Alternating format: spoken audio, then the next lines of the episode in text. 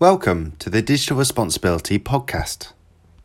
There is a vibrant community around the world exploring how we drive forward digital innovation, products and services, and generally exploit technology progression for the sustained benefit of society and the planet. On this podcast, you will hear from me, Christopher Joinson, and Rob Price, two of the original founders of Corporate Digital Responsibility, as we speak to our guests to hear their stories and piece together what it means to be responsible in the digital age. If you'd like to learn more, take a look at the website corporatedigitalresponsibility.net. Excellent. So I'm really excited tonight. It's the last episode of season four of the Digital Responsibility podcast. Um, and it, it, we have to go with the topical kind of conversation around generative AI, large language models, um, and and some of the amazing things that can be done, as I'm sure lots of us that are listening will have played with uh, ChatGPT and others and seen the things that can be done, but also some of the concerning sides of how do we ensure that there's a an ethical guidance in in understanding what what what we need to consider on that journey. Um, I'm delighted to be joined by two guests, um, uh, Chris and Sean. I did set off by thinking what would be the best introduction and and went into ChatGPT and and tried to get a variety of styles of introduction to kind of kick things off from Tolkien to Beatrix Potter. Uh, but but I decided we'd just go with the straightforward. Um, well, Sean, tell us a bit about you. Um, perhaps we should define what a large language model is, and then why it's important to your business. And then Chris, will come to you next. Sure. Yeah. Look, thanks for that, uh, Rob. So my name's Sean Williams. I'm the chief executive at AutoGen AI. We are using large language models and other technology uh, to help organizations with their corporate prose. So specifically to write bids, tenders, proposals, uh, and other marketing copy. Uh, so that's that's me. And, and and so just just recognizing that not everyone will kind of be necessarily familiar with things like ChatGPT or large language models or generative AI. What what does it what does it mean to you? Just as a kind of very much a starter for ten. Yeah, so we are very used to computers being able to add up faster than us. And, and actually, as human beings, we've got used to that. They can add up faster than us. They can multiply faster than us. Um, but I spent, you know, kind of the best part of two decades as a writer, uh, and I spent my undergraduate days and then those decades I spent as a writer telling anyone who would listen that computers would never be able to conquer human language because human language was uniquely part of our makeup.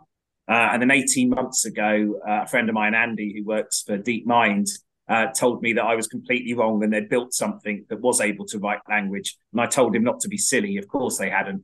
Um, and then I looked uh, and large language models, which are essentially a big neural networks. So I, I think of them as kind of artificial brains. Um, so uh, three things changed with why computers couldn't do language and now they can. Um, one is the brains got bigger, so just Moore's law type, they got more powerful. Two is they read more, so they've got this training data, modern large language models, these big neural network brains. Uh, they they pretty much read everything that's ever been written, and certainly everything that's ever been digitized.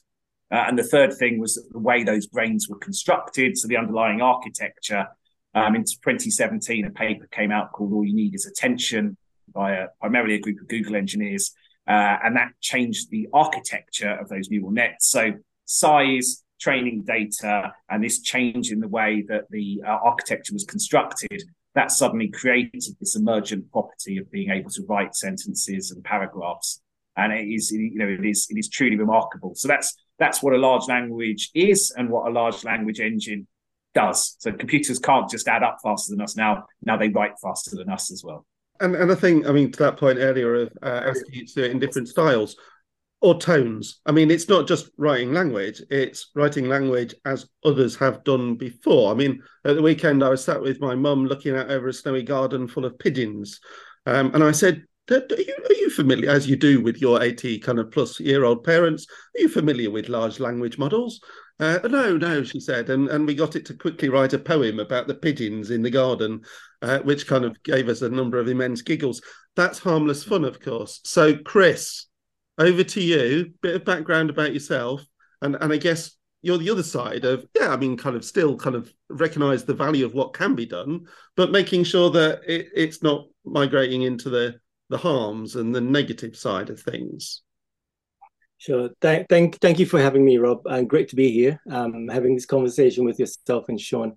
So, just a bit about my background to set the perspective in, in you know why I think and my perspective, you know, of, of this subject. So, I've got about three decades of, of experience across financial services, software, data, consulting, and GRC.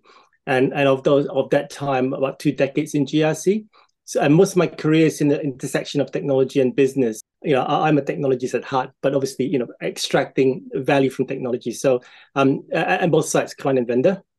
So, and also my experiences in large, complex global organizations, mostly financial services, uh, have given me an understanding and appreciation of the intricacies, interconnectivity of business functions, as well as the dynamics and cultures within these global organizations that support or hinder performance, change, transformation, etc., etc.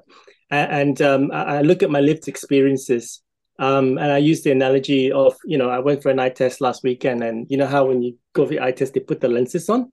So, so when you when you sort of take each lens, and then you sort of, I've got a, a technology lens, you know, business transformation lens, and then the GRC lens. So when you put all of that together, I see the world through those lenses, and I see because of the GRC aspect, I see um, the risk right from using emerging technologies that i think most people don't see because they they're just purely using them to to to to solve problems right? Whereas i i've got that different perspective.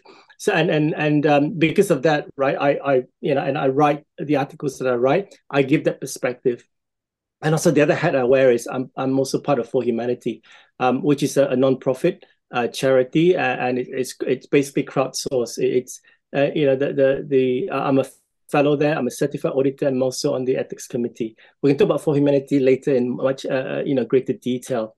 So so going back to you know to, to your question, the flip side of uh, innovation, um, you know, is really to to bring in risk management, bringing governance, because a lot of these technologies I call them non-deterministic. So in the olden days, you know, when we were much younger, uh, and when I was cutting code, we're dealing with deterministic technology. So when you program something, right, in a particular way, you put in a logic, you know it's going to come out. These technologies that we're dealing with are non, yeah, because they're probabilistic. Um, you know, you cannot guarantee you're going to get the same results every single time, and and because of that nature, it's loaded with risks, right? And and so, if developers don't, you know, don't see that the downsides of uh, of those outcome, potential outcomes, is going to put the the consumers of the out, outputs you know potentially in, in, in you know uh, within the side of harm.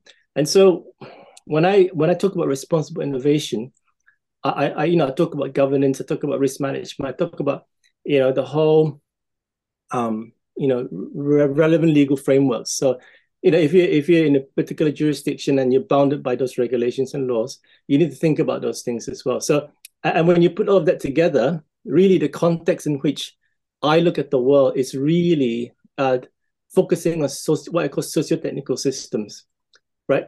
The, the, the application of these technologies on people directly. So where, where these systems embody personal data, they embody humans within them. Uh, and so I'm not, you know, uh, obviously a lot of corporates use these technologies um, to, to help them make decisions. So, so when you know they are experts in in the field, the technologies um, help them in the decision making. So, more decision support, you know, use cases technologies. For me, they're managing the risk. They bear the risk. The organization bears the risk. But when they start deploying these technologies through socio-technical systems, and these things work autonomously, right? Uh, making automated decisions and profiling, and and hence, you know, when they uh, have these risks embedded and not managed, you get all sorts of problems, like we've seen with you know Bing and ChatGPT, etc., etc., etc. So, so I guess the key thing for me is, and, and I've talked about it many times, if we look at that from a regulation point of view and the complexity of any organization understanding what all the regulations are in all the geographies in which they operate, plus, of course, regulation takes time. Regulation needs to change. I mean, kind of if we look at the EU AI regs, for example, and the evolution and what counts as high risk, etc can we simplify that enough to to enable organizations to to, to know what to do to kind of do, do they need to go to a ForHumanity or, or otherwise set of auditors or a digital ethics advisory board there are great things it can do. We'll come to those in a minute, Sean. So kind of get ready for that one. But but how, Chris? How how do we enable organisations to know where that line is? Yeah. So so very good question. Uh, if you look at a lot of these regulations, right? So, so the, the way they're interpreted, um, uh, well, the way they apply within organizations or, or, they're consumed, it's through legal and compliance, right? So, and then and then it's basically black and white, tick the box exercises, and that, that's how they've always been adhered to in the past, right? But when when when we're dealing with socio-technical systems, we're, we're looking at multidisciplinary aspects, right? You're talking about the, social aspects and there's people aspects in it, there's personal data, there's, you know, so, so therefore you need to look beyond just from a legal and compliance perspective. You need to, you know, and and I know that if if you look at a typical um, you know, technology uh, function within a, a, large bank, for example, or a technology company. Um, I think let, let, us look at a, a bank, for example, right? The technology function will solve problems. Okay, they, they will solve problems very efficiently because they understand the technology. They'll, they'll, you know, they'll use technology, but they're not necessarily thinking about the implications of regulations and how they, you know, they should be or the solution should embody, um, you know, adherence to regulations. And when you start adding ethics into the equation, which they need to because of these socio-technical aspects of it, right? Um, they, they're not doing that because that's that's not how they trained. It's not that's not their perspectives of the world, right? And because these are interdisciplinary, um, it requires, um, you know, what what we call in ForHumanity diverse inputs and multi-stakeholder feedback. So you need to get. But they don't get. But but most businesses don't get that at the moment, do they? I mean, it, it that's the challenge. Exactly. That's why we're trying to educate them, right? And that's what that's why when we um when we're working with regulators to to basically um, you know um, try and uh, you know align on our audit criteria. When we talk about diverse inputs and multi-stakeholder they don't understand that right? Because that's that's like you said it's a, it's a new nomenclature it's a new new kind of thinking paradigm. Um but, but we we because we we try and embody you know that those attributes into this you know what we call DIM, DI and MSF um you know you need to think about um, somehow getting diversity of thought diversity of lived experiences through you know a representation of the of the stakeholders for that you know within the value chain that's going to be impacted by that socio-technical system into the equation right? So it's into the environment where these things are being developed through its life cycle. Now it's not going to come from one function. It's going to require a, a cross function sort of you know multidisciplinary um uh, you know team, I would say, right? Or or, or, or uh, collaboration.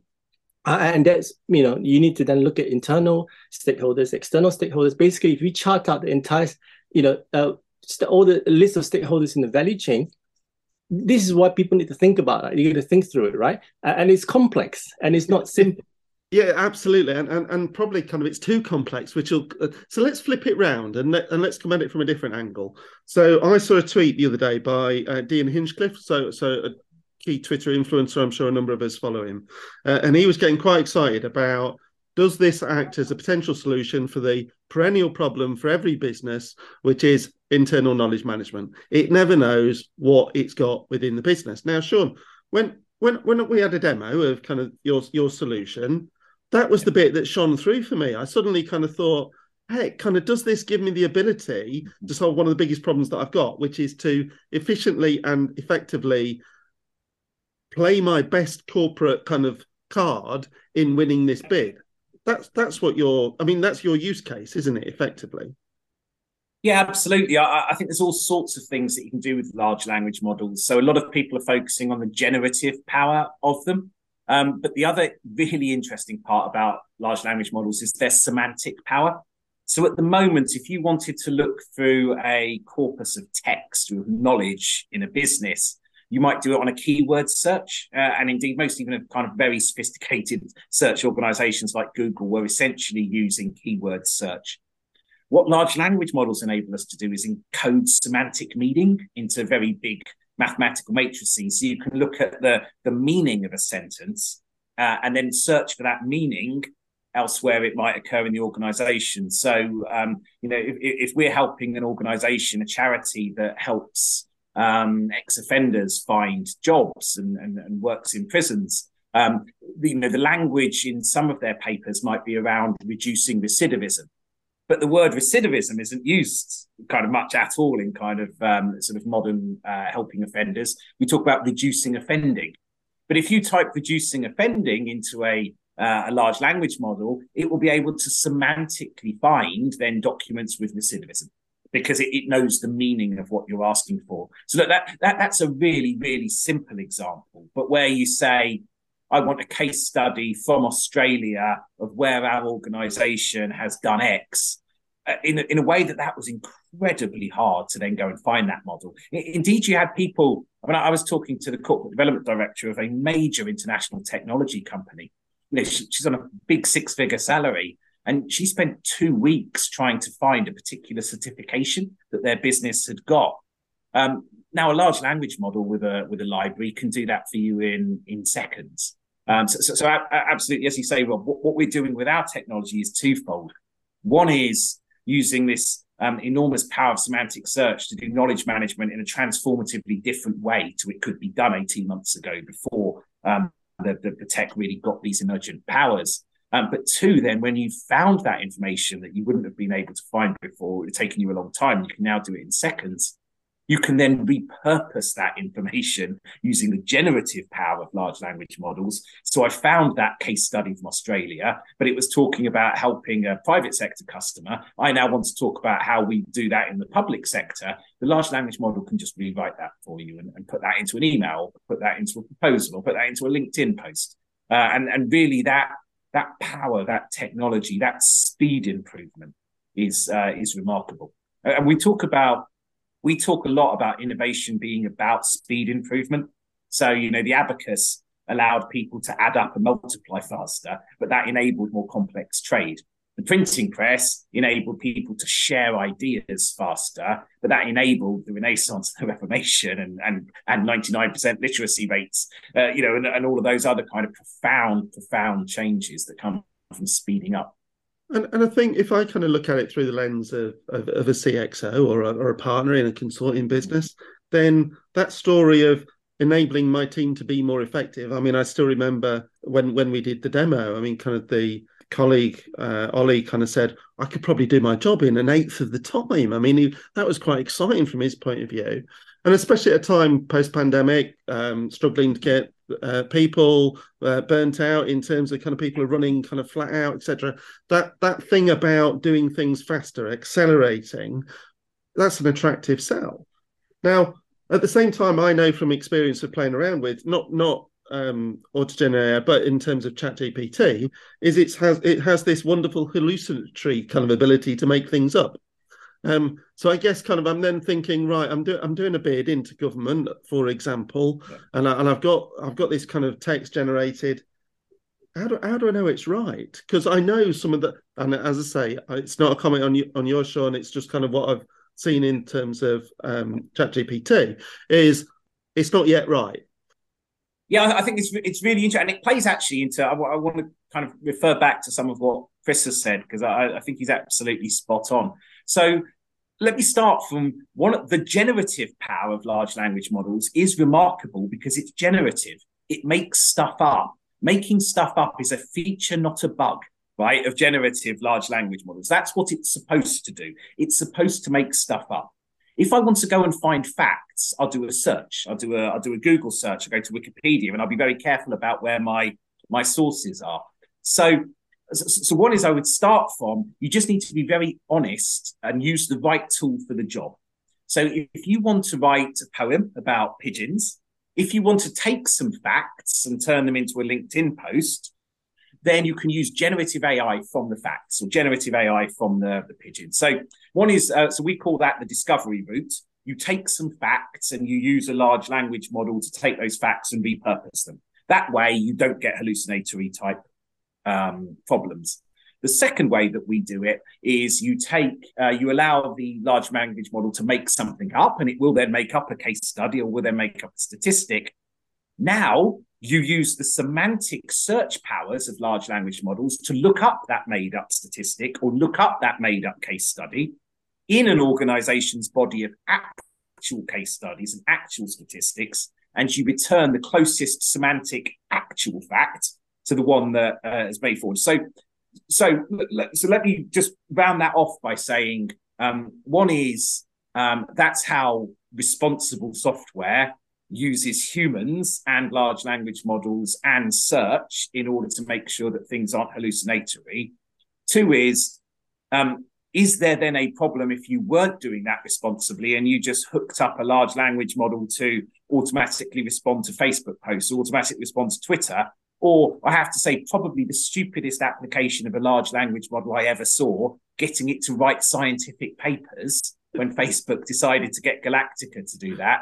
I, I mean, uh, that that to me is is is completely irresponsible and and and and and takes away from the fundamental piece around generative AI when large language models are used to do generative AI is the point is it makes stuff up. So you have to, as a human, have human checks on that then generated text and, and factual checks because that it is a feature, not a bug. It makes stuff up. But if you then let it write scientific papers, it will be nonsense. There will be no empirical basis for that. It's just randomly picking words based on previous words. That's how large language models work. They're not searching facts. If you want to search facts, use use Google. Google's really good for that. It's a it's a brilliant point because of course um, when ChatGPT was launched, there was all that ah well it's the Google killer, but as you say, they do different things. So Chris, I can't believe people think of it. Sorry, I'm sorry, but I can't believe people are using large language models for search. I just think it's I think it's an incredibly silly use case. It's only because it's so big, right, and people make so much money from it. But it's uh, large language, like generative, the generative use of large language models is not a use case for finding facts. We've already got a very good way of finding facts. It's a very good way of generating interesting content and ideas. I'm sorry, I've said too much, Rob. No, no, no, no. no that, was brilliant. So, so Chris, I wanted to kind of look at another use case. So you mentioned kind of financial services as a background um, in terms of your career, and and it's an interesting one for me because I've done some primary research in, in terms of that area around use of AI and how people are concerned or not about the ethics of AI. Um, I was chatting with somebody the other night, and they were looking at using um, uh, large language models uh, uh to, to, power chatbots in financial services organisations, uh, and and were gushing about how how effective and realistic it was in terms of that conversation.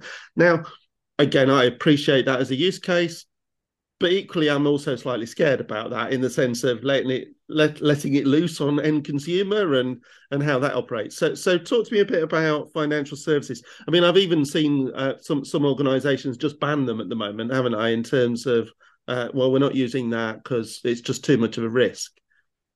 Absolutely, and and there was a press release, I think, report that JP Morgan's banned it, right? So I'm not, not sure if, and then other banks have followed suit. But um, yeah, go, going back to the chatbots, and I'll, I'll talk about um, financial services in a different light for a sec, but I just want to go back to your chatbot thing. I, I remember, um, you know, I mean, we all have used chatbots on, on any of these sites, right? Websites where, where it's all self-service because that was a, you know, a, a cost-saving uh, initiative and they put a chatbot in there instead of a human and and you know and, and we get frustrated because when you have a real problem you, you, you raise it with the chatbot it doesn't understand what you you know what on earth you're talking about and it goes into a loop right? It went from a very very dumb chatbot to then this if they start plugging in you know the the chat gpts and, and, and variants um and depends on where they source the information from right? I mean going back to sean's point if, if you have a closed loop and you control the information right then you can potentially control the quality, provided that you don't let anything else in.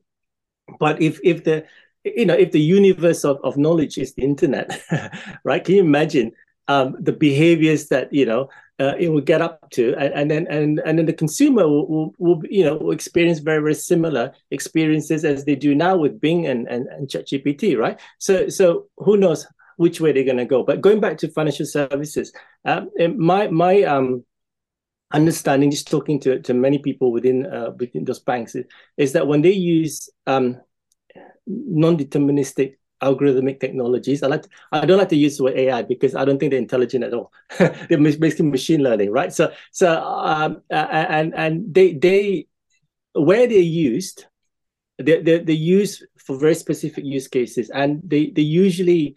Uh, well, not usually. They probably have model risk management uh, uh, uh, you know, um, teams that, that manage the model risk. Okay, so so they they because banks are highly regulated, right? So so they they will want to ensure that you know they they the, the, risks within those models don't get out of hand. So so they, they they invest in resources around there. But where I see the, the biggest exposure in any organization, including the banks today, are the where where, where these technologies are embedded in third-party applications. HR, you know, your, your workplace management, all your all your CRMs, ERPs, where they have these things and the vendors haven't disclosed them, right? Because they've been there for you know, years and years and years.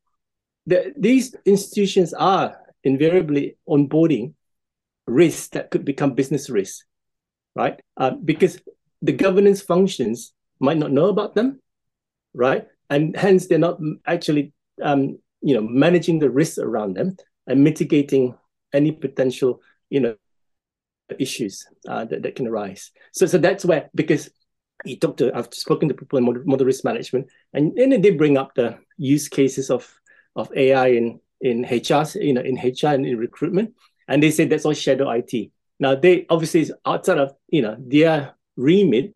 Um, they put it aside, but then you ask the question: Who's actually managing them? Who's governing them? I don't think there's anybody doing that. So that that's the biggest exposure I see is the use of these technologies in third-party applications, services, and platforms. And it's something that we talked previously on the podcast about, even even the last one actually, where we were talking with um, Joe Toscano in the in the US around tracking data through the supply chain, uh, talking about the Software uh, uh, Materials Act, and talking about uh, same for algorithms. So absolutely, how many organisations have done that today? Probably very few. Talk talk to me a bit more though about how you see it evolving because I'm I'm very conscious of the pace of change. And again, Sean, uh, I remember the the slide kind of that that uh, your colleague had on the screen that kind of just talked about the rate of change of progress in the last three years is phenomenal. So where are we going to be in the next five years in terms of what are the significant events going to be, both from a innovation and uh, at finding those kind of perfect use cases to kind of really solve some of the big problems that are out there, but but Chris equally to think about some of those increasing ethical challenges and how we get that right balance. Yeah, Where... so um, I mean, I used to say something new and exciting happens in this space every two weeks, but I was wrong. It's about every two days. Uh, yeah, as um, you know, as we've been speaking, GPT four has just been released, so my developers are you know kind of getting on to to, to see how much better that is than um, DaVinci GPT three um, and, and how much better it is than than the Chat GPT kind of models. So this really is a space where things are happening very very fast. But again, um, and, and I, I, just totally agree with Chris actually about how artificial intelligence is kind of a misnomer in most cases. Large language models are remarkable. They can put together sentences and paragraphs that are grammatical, that are compelling, that are often true, sometimes false, sometimes whimsical, um, but they have no judgment. They simply don't know whether a sentence is true or false that it's created. They've just randomly picked. I mean, you know, exactly Chris has um, described. It's a, it's a stochastic kind of non-deterministic um, process. So I think there's, I think the, the speed improvement in producing language when coupled with human judgment, guidance, and driving, is going to be as transformative as the internet was. I, I think you know just that that speeding up of of creation of content and creation of ideas um, is, is is going to be remarkable. But I also, but I also feel that a lot of people have got a vested interest in either hype, overhyping for good or bad what these models can do and what they can't do, and you know, kind of, are we are we two months away from artificial general intelligence? No, and I don't think we're even close. And I don't think large language models represent a way of getting there because there's simply just stuff they can't do and have no capabilities of, of doing. And I, I simply don't believe making them bigger and more powerful will allow them to get there because I think there's something conceptually missing from what they can do, which is which is judgment. Um, but what, what we will see is certainly their ability to write longer form prose, to you know, as I think I think uh, GPT four can now take thirty thousand words in as input. I mean, you know, that's remarkable. The stuff you're going to be able to be able to do in summarization, the stuff you're going to be able to do in kind of contextually understanding paragraphs of Uh, sorry, understanding I use in heavy inverted commas, right? The ability to pull out information as though there was understanding, which there isn't. you know, kind of, but you know, to, can, can, can speeding up humans' ability to comprehend and understand. I think uh, that that's also going to be very exciting. Uh, uh, for me, very exciting. I'm an entrepreneur. Um, with with with then and, and, Chris is absolutely right to say also you know something which should definitely be concerning regulators and legislators um, and and will need appropriate checks and balances. But I'll, I'll let Chris talk to that. And, and, I think, I mean, I'm, I'm really interested in the internet point because I, I remember kind of talking about one of 10, 15 years ago, we used to talk about born in the web businesses and what would the web do? What was that digital mindset for a, a, traditional business? How do you get into that space of what would the web do? So I guess now we're talking about what would the large language model do? It comes back to that different mindset when you're setting up that disruption. I guess I mean, my background was payments. So Brett, I, remember reading Brett King's Bank 4.0, looking at the the challenger banks versus the traditional banks. So I'm almost imagining Bank 5.0 as if I was setting up a new financial institution with this at the heart, rather than having to transform that legacy. Would it be different? Would it work, Chris? Well, you're, I think you're shaking your head, so so you're thinking it's too hard in a regulated environment. Well, well, I think I mean obviously regulations are coming, right? Um, uh, I think you know they should come quicker, but unfortunately they'll take time. Um, obviously, the the you know big techs lobbying to water down a lot of these regulations as well. Um, the thing is, regulations are much needed, right? Because of what we're seeing happening with with ChatGPT and and and how they deployed. I think you know let, let, let's be accurate about um, you know the, the the use cases here because you know I think if you're responsible and, and if you understand the risk and you do it right, or you know th- then I think the the the the, the outcomes you know um, could be manageable, right? As opposed to people are just using this willy nilly and and empowering uh, bad actors to do what they want with it.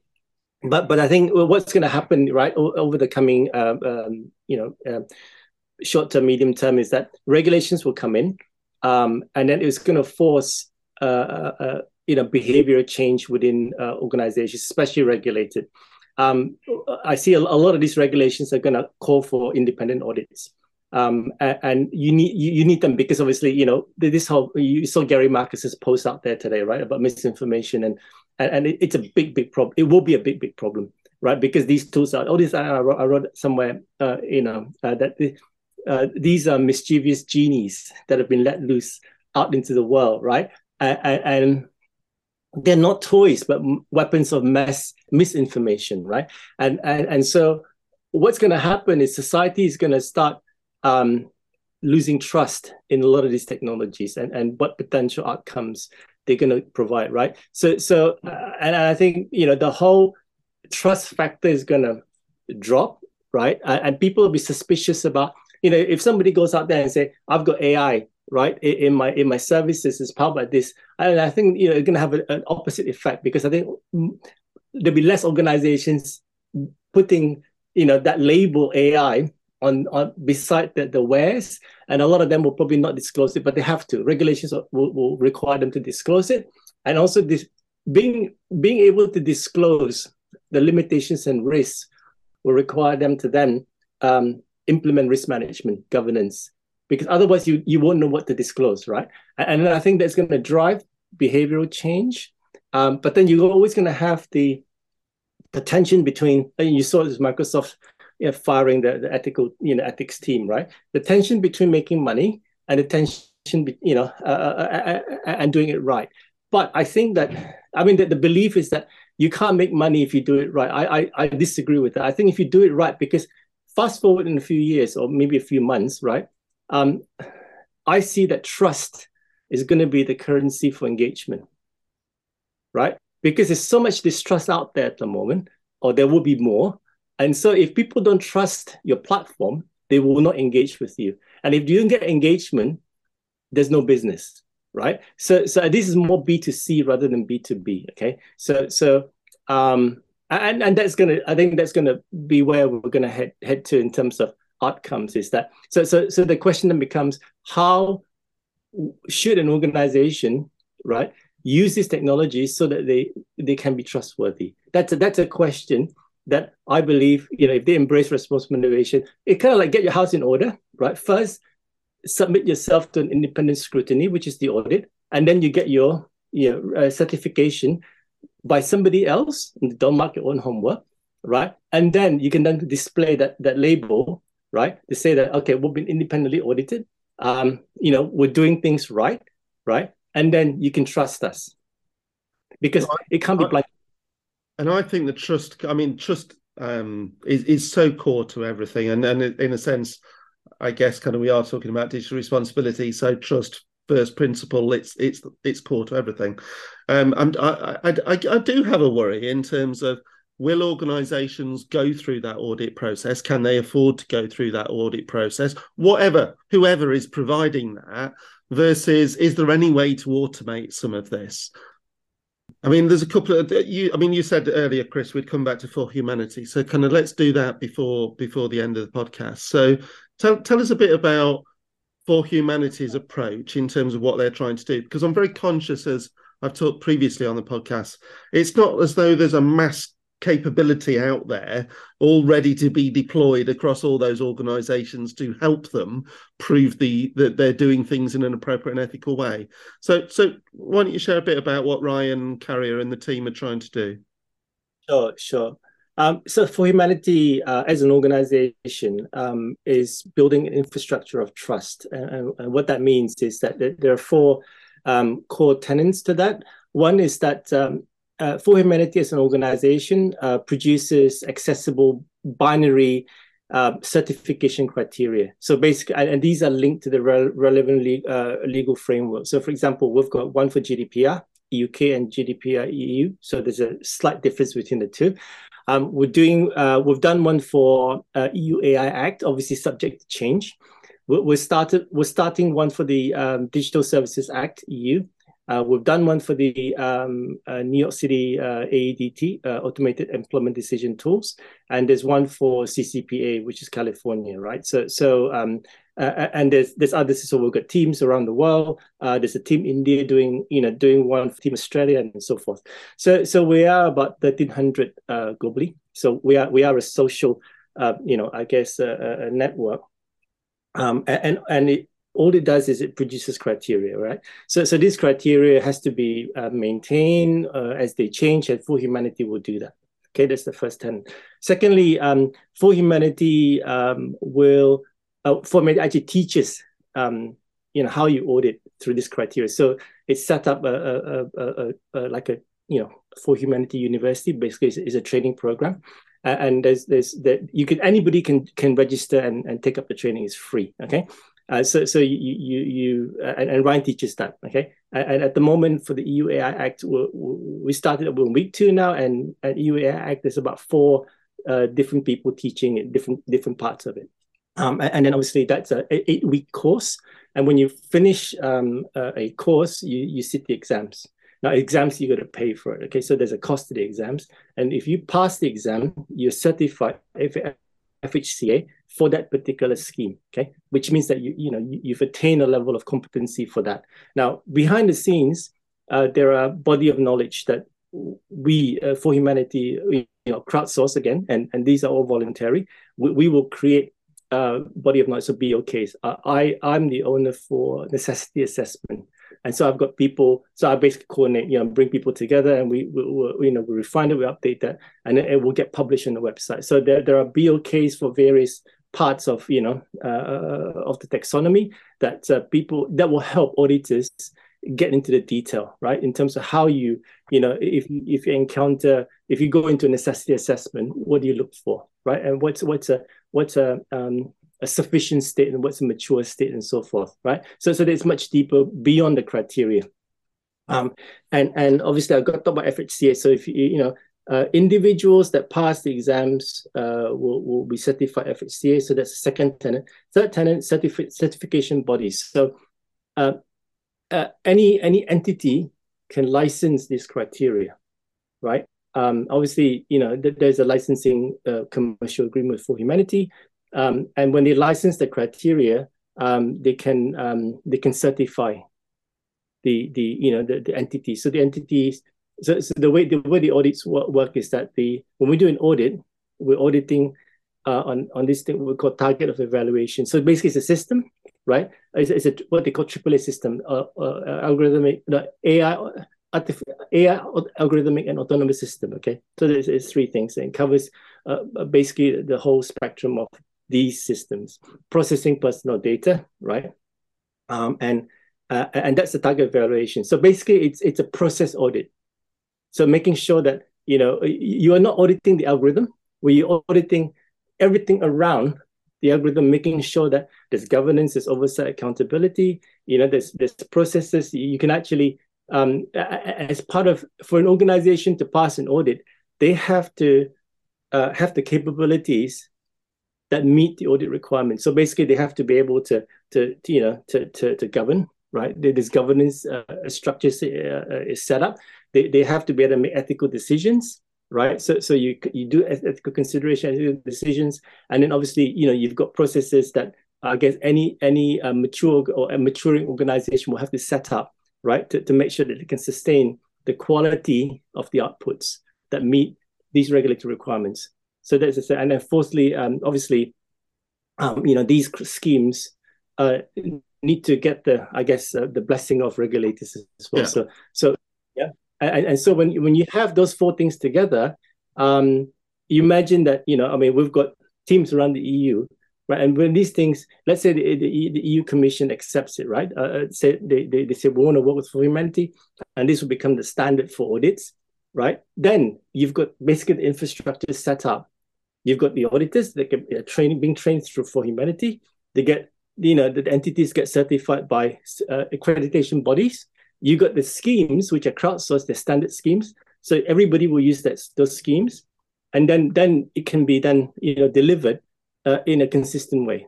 And, and I'm guessing, I mean, I've always seen it as an investment for the future in terms of the putting that infrastructure in place and and because I guess Sean, my question is going to be in the conversations that you have day in day out in terms of organisations um, uh, buying or, or, or buying into your solution, how many of them say, "I'd like it, but I need to kind of make sure I get audited at the same time"? Is that is that a question? Do they ask the ethical question when they're buying at the moment?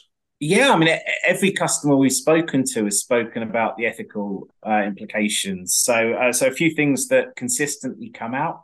Um, one is um, the hallucination problem. How do we make sure that what we're saying is accurate and, and consistent with the organization's um, message? Uh, two, uh, a lot of people have read about bias uh, in AI, uh, you know, uh, sexism, racism, um, and how do you make sure that um, you, you are trying as far as possible to eliminate that from the from the models? Um, we we always get a few people smile and say, you know, is it is it going to take over our jobs and then take over the universe?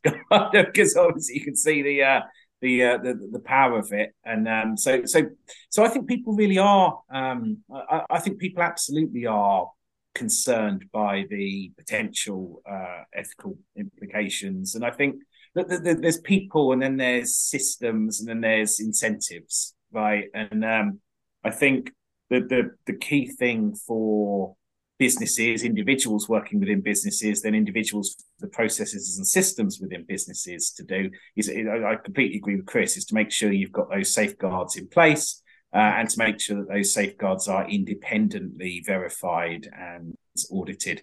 It's, it's a really um, I tried to do a bit of work. I, I couldn't find a book on it. Maybe someone can point me in the direction of it. But I was really interested in the history of regulation in response to new technologies.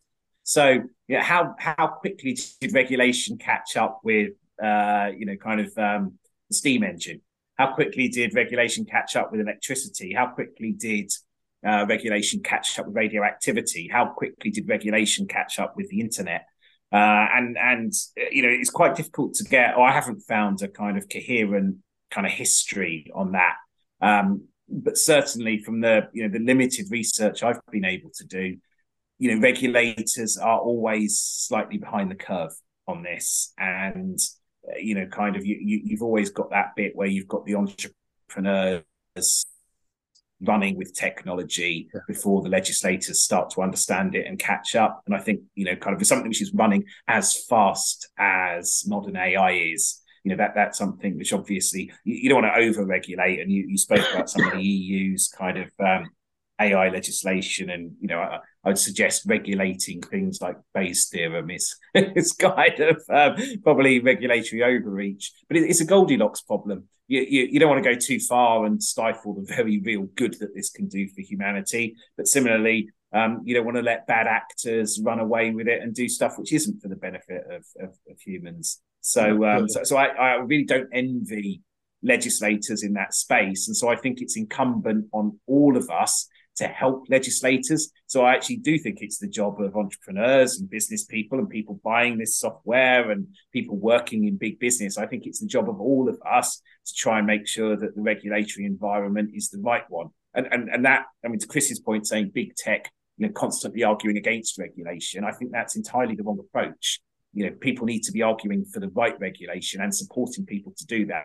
And I'm, you know, I'm a bit of an optimist, but I generally think people are good actors and if you get enough people contributing to that and seeing it as important to contribute to that debate and feeling they're being heard, then then you'll get to a better answer on um, on what that regulation should be.